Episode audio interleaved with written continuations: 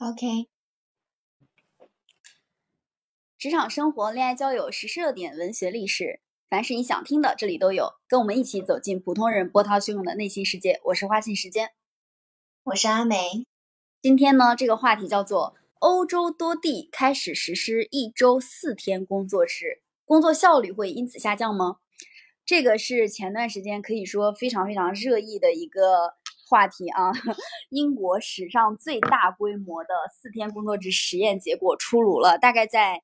二零二二年的下半年的时候，六月份开始，英国它进行了一个为期长达半年左右的测试，也就是史上规模最大的四天工作制实验计划的测试。现在还稍微有点转不过来弯，已经二零二三年了。当时呢，有六十一家公司，大概有超过两千九百名员工参与了这个测试。在保留原来的工资条件的基础之下呢，他们是每周只上四天班。呃，来自剑桥大学、包括牛津大学以等等学院的这个研究员，他们则负责去评估和观察工作时间缩短之后对公司整体的工作效率和大家的工作心态的影响。那最终的结果也出来了，在这里跟大家分享一下它的结果是什么呢？有五十六家公司，也就是占整体数量的百分之九十二。他们选择了不恢复五天工作制，继续延长四天工作制，也就是原来的半年试验要继续延长。而这五十六家当中的十八家公司，也就是三分之一的数量，都把他们工作的时长永久性的改为了四天工作制。其中有三家企业决定暂时延呃暂时暂停这个计划，然后呢有两家仍然在考虑是否要缩短他们的工作时长。这个数据其实还是。呃，蛮出人意料的，就是绝大部分的公司百占百分之九十二，他们都不愿意再恢复五天工作制了。那这个这个这个工作制的时间实施之后，员工的反馈是什么呢？员工在这期间其实明显率这个流失率有明显的下降。以前的员工离职率相对来说是比较高的，而实施了四天工作制之后的这六十一家公司。都表现出来了一个共同的特性，就是他们的员工的流失率明显的下降。那么生产效率有没有因此降低呢？这个也是很多网友在问的一个问题啊。最终的数据结论表明，大多数的公司在试验期间并没有生产力的损失，他们的生产状况保持了跟原来一致的水平，甚至有一多半他们的生产水平比原来还高。而且尝过了这个甜头之后的员工，绝大多数的员工直接就表明，你给我再多钱，我也不愿意再回到这个五天工作制的时间了啊！所以这个事儿在前一段时间还引起了非常多的热议，特别是当我们国家还有嗯欧美的其他有一些国家开始实施这个六十五岁延长法定退休年龄的政策之后，大家可能又拿来跟。欧洲的一些国家实施了一天四一周四天工作制的这个事儿，做了一个对比啊。阿美有了解过这个事情吗？这个事情刚出现的时候，就实际上就有非常多的这个报道嘛。但是呃，除了英国的这次实验，还有很多国家其实也做过相应的实验，不只是北欧的国家哈，像呃新西兰的总理嘛。就是那个女总理，她就之前就有公开发言的时候，就有希望说新西兰的企业可以每周工作四天，以此来刺激国内的经济嘛，来刺激呃就是三天小长假，可以引起一个国内民众的这个旅游啊，然后来刺激一下旅游业的发展。然后包括就是零八年的时候，美国犹他州也试行过一段时间的四天工作制嘛，就希望说可以。呃，一些离家比较远的员工可以通过一周只工作四天来节省一些能源开支啊之类的。就是因为美国大部分的人，因为他们住的都比较远，所以都开车上班。然后呃，但是他们一天工作十小时，所以一周还是呃要求是要工作四十个小时的。所以算是总工时是没有变的，但是。这个这个制度没有实行下来，后面还是改回了五天八小时的制度，所以就是很多国家都有做过相应的尝试，但是呢，就是重点是在于这个一周四天的这个工作制能不能延续下去，并且成为一种国家的制度，因为目前来看，大部分国家的对法定工作时长的限制的这个制度规定嘛，一般都是呃五天八小时或者六天八小时之类的。嗯，对。然后英国的这个实验，呃，怎么说呢？就是我们作为社畜来看，确实有很值得羡慕的地方在。但是呃，欧洲确实他们的这个劳动制度比我们多走了很长的一段路啊，比我们走得更快嘛。所以希望这呃以后我们 也有这个机会啊。刚才有说到，有的国家它其实还在实施一周六天工作制，其实这个数量还挺多的。以前在没有调研相关的数据的时候，我以为全球是统一五天八小时工作制，结果发现其实很多很多国家它采取的仍然是一周六天工作制，像亚洲的印度、巴基斯坦、泰国、孟加拉、伊拉克啊等等国家特别多，还有欧洲也有，呃，这个圣马力诺。还有一些国家，他们其实也是一周六天工作制，包括非洲的一些国家，摩洛哥啊、乌干达呀等等地区，拉美的一些国家，巴拉圭啊、巴拿马啊等等，还有大洋洲的斐济，呃，这些国家它其实都是一周六天工作制，每每天工作平均八个小时，名义上的啊，名义上的法定八个小时。那我们国家其实是属于一周五天工作制，当一周四天工作制来临之后。大家都反正非常的羡慕啊，最起码别人是可以一周上四天班，休三天，感觉基本上一周一半的时间都在休息了。对呀，而且之前看起来说好像舆论环境里面觉得说日本的呃工作都很努力，而且很经常加班嘛，日本的那个加班文化也很严重。但嗯，实际上日本的一个数据显示他们的呃。呃，每天的一个工作时长才六点七小时，这个数据好像是二二零二一年的。嗯，但对比来看的话，有些国国家的工作时长就很长，比如说韩国是呃标准的八小时，然后墨西哥就是八点七，然后中国是九点二嘛。嗯，中国是超出了八个小时的工作制的。对，实际上的一个工作时长，这个。呃，每天的一个工作时长九点二小时，这个还是数据还出出自于我们的国家统计局。嗯，你知道世界上工作时间最短的国家是哪个国家吗？丹麦、挪 威。丹麦、丹麦、挪威和德国，他们的工作时间每周是五点六个小时。但我觉得单单独去看每周的工作时间还不一定完全准确，因为别人不是一年。只放十几二十天假的，比如说像德国，它很多的地区的工作，它是让你一年大概工作两百天左右，然后剩下的时间全部都是放假。而在工作的这些时间范围内，平均每天五点六个小时。我们是，呃，一年除了春节跟国庆的两个大的长假以及一些小长假之外，剩下的所有时间平均工作时长是九点二个小时，排在。世界经合组织国家的工作时长第一名，就是我们在这方面还是占据了头筹呀。下下一个是墨西哥八点七个小时，再往下就是呃哥斯达黎加八点三个小时，都不短，反正都超出了法定八小时的工作制。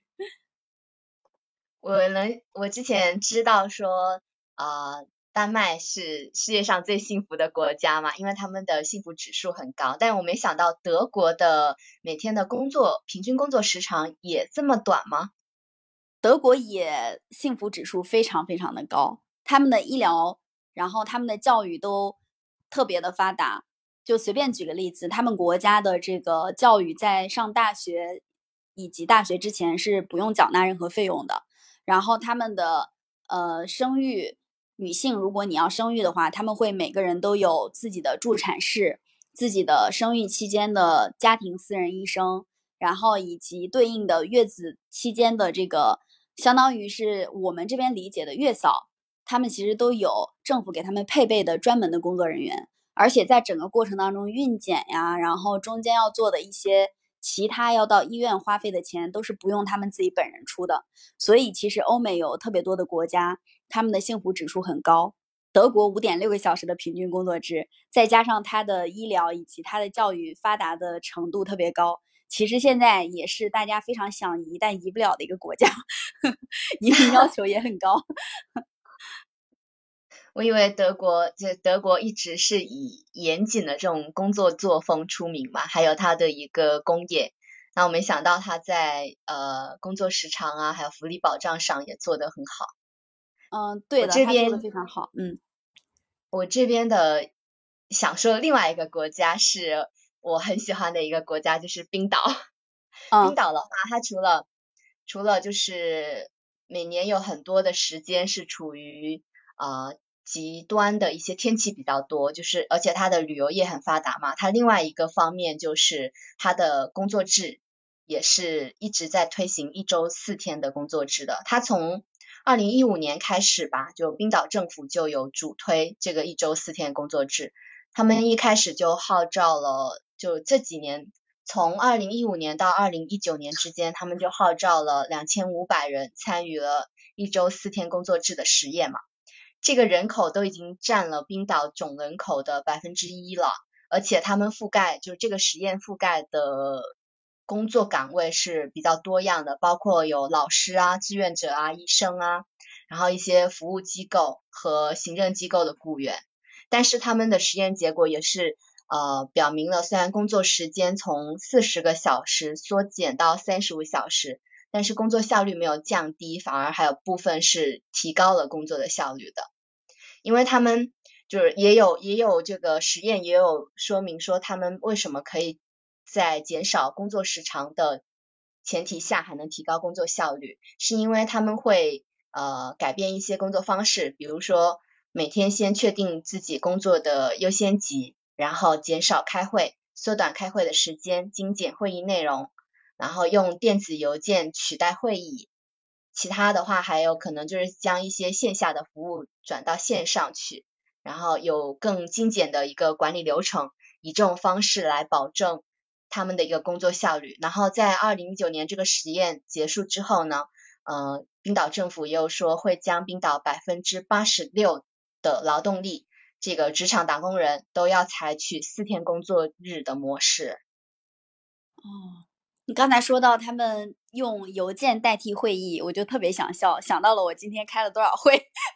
想到我近两周平均每天都要开四到五个会。我跟你说，真的是这样的。有时候我觉得中国企业是不是会真的太多了？我有时候想找我的领导，他真的总是在开会，那我怎么办呢？我只能等到晚上的时候才能找到他，那我又被迫加班了。嗯，其实除了刚才说到的冰岛啊、德国呀，呃，以及丹麦，欧洲还有非常多的国家，他们的总工作时长都是一周少于四天的。就是有一些地区都在做实验的，比如说，呃，这个爱尔兰，他们当地的平均工作时间每周是三十四个小时，平均年薪五万一千美元。五万一千美元，然后德国，我们刚才提到的德国，平均每周的工作时间是三十五小时，平均年薪是四千四万美元。这里还是要再额外的加一下刚才的那个观点，就是他们的工作时长是按照他们工作的总天数，呃，就是他们的工作总时长除以工作总天数算出来的。其实他们一年下来总的工作天数时间上也很短，大概也就是两百多天的样子。那他们是怎么在这种短的工作时间范围内？还能保持他们的整体的国家的经济发展，除了阿梅刚才所说的，呃，精简一些会议的流程啊，然后在管理手段上有一些措施。我查到还有一个原因，还是因为科技的原因，他们的科技其实代替了大部分的人力需要从事的劳动。而发展中国家为什么有那么多国家都是一周六天的工作时间？是因为大家的科技发展还没有达到对应的欧美国家的这个水准。你想让人去解放，人其实很难解放的。可以理解，因为确实有很多的一些岗位在自动化水平之后提升之后呢，就可以做更多的呃，就是很多繁重的工作，它可以交给机器或者交给设备去完成，然后呃，大家就可以更轻松一些。像我们国家，它现在。就是我们还是以工业和制造业为主嘛，有很多这样的一些产业，它就需要叠很多的人工上去，用人工来取得产值的提高，然后取得这些经济效益。我有，我今天还刚看到一个全国总工会的一项调查，是针对制造业职职工的，就说制造业职工平均每周工作时间是五点六八天，相当于说。他们还有工作六天以上的职工占比有百分之六十一点四六，一线职工的加班情况是很严重的。因为像很多的呃，我所在的厦门嘛，有很多的一些电子厂，就是电子产业是比较发达的。然后这些厂里面很多的工人都是十二小时工作制的，然后这样的话就是。还有就是因为工厂要保证二十四小时就是不停机嘛，一直的生产，这就导致说他们还要上夜班，他们只能就是这种制度就叫两两班倒嘛，两班倒的这种制度，就二十四小时都有人都有人在工作，那这样的工作强度就非常高了。嗯，在制造业里面，大小周这个说法应该还是比较普遍、比较多的。我之前还看到一个别人调侃制造业的一些企业在面试的过程当中跟员工讲，大周指的是，嗯，一周当中可以休息一天；小周指的是一周当中可以休息半天，已经比原来我们所想象的那个大小周、大周休两天、小周休一天要还要苛刻一些。而且这种加班的，就是加班给加班费的这种制度，其实我个人是相对来说会比较排斥。给加班费的倒不是说让你去劳动力被压榨，而是一旦给了加班费，其实就意味着企业它在你的工作时间范围内所支付的劳动报酬没有那么高，就是没有达到市场的平均水准，它要靠加班的时间来去冲它所能达到的市场平均水准，导致大家的工作时间很长，在。上班的正式的八个小时的时间范围内磨磨洋工，下班的时间可以用加班的这个加班费来抵一下自己的工资。我觉得这个不管是对企业来说，还是对员工来说，都是一种，都是有点伤害性的。对，所以如果说要想我们能够改变自己的一个工作制、工作时长，降低我们这些社畜的工作时长，可能好的方式是。呃，就是素质水平的提升，数字水平的提升。你的平翘舌音还是没有发对，标准南方人。其实发展中国家跟发达国家在这方面也是有矛盾的，因为他们把一些重的工业企业需要耗人力的企业，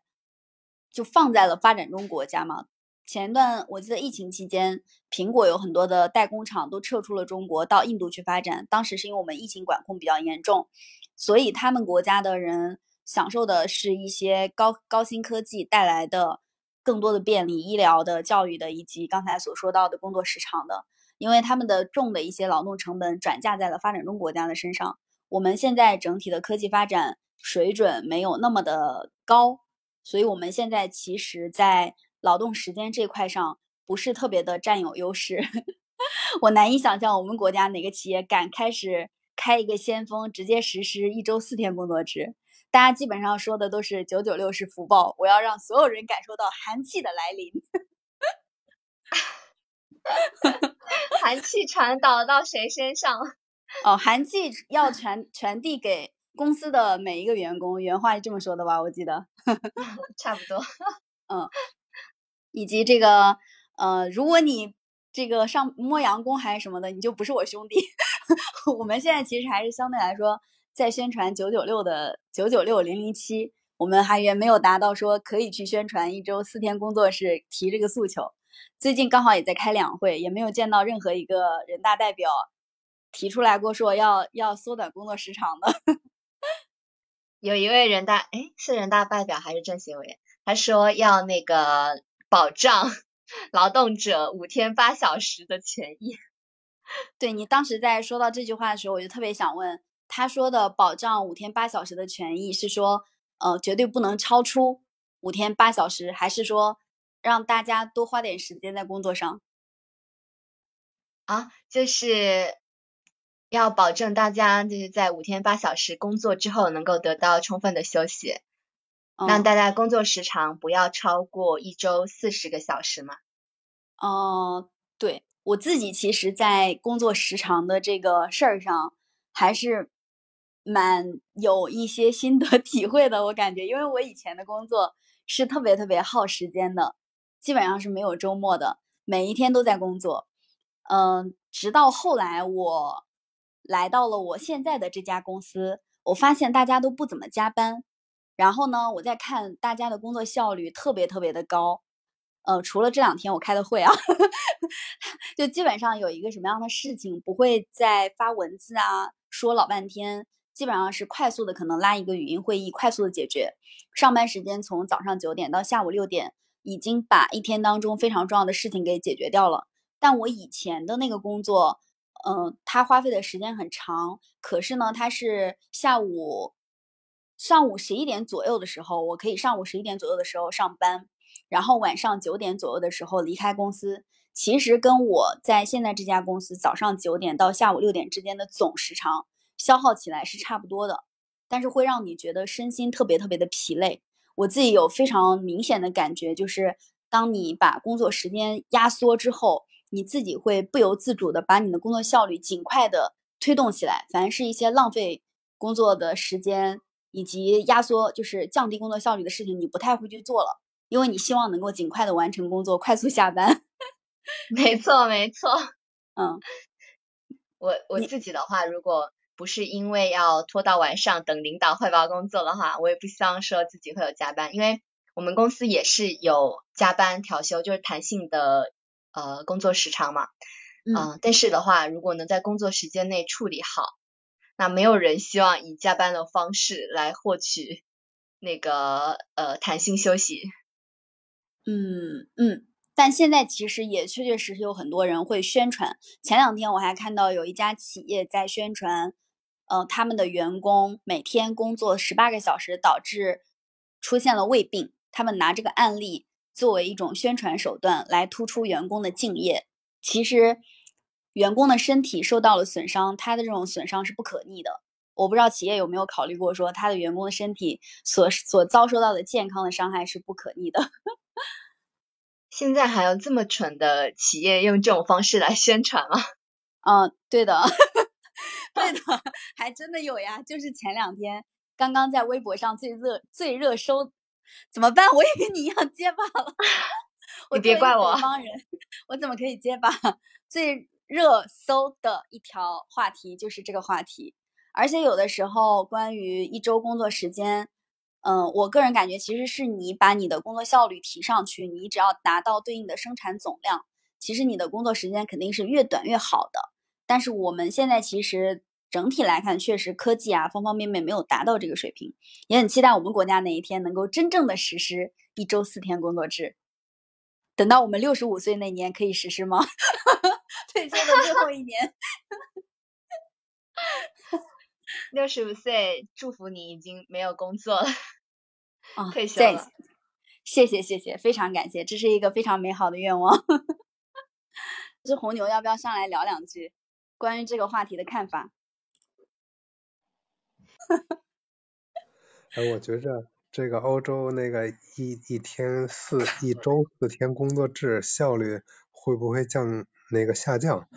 它可能它没有太多下降。它的原因是什么呢？就是它单就每个人的单位产值特别高，而且那个他们作为企业，就是他服务的企业是高利润企业，高利润的，它都是高利润的企业。一个是它企业是高利润，然后造成了员工他的那个单人产值高。嗯。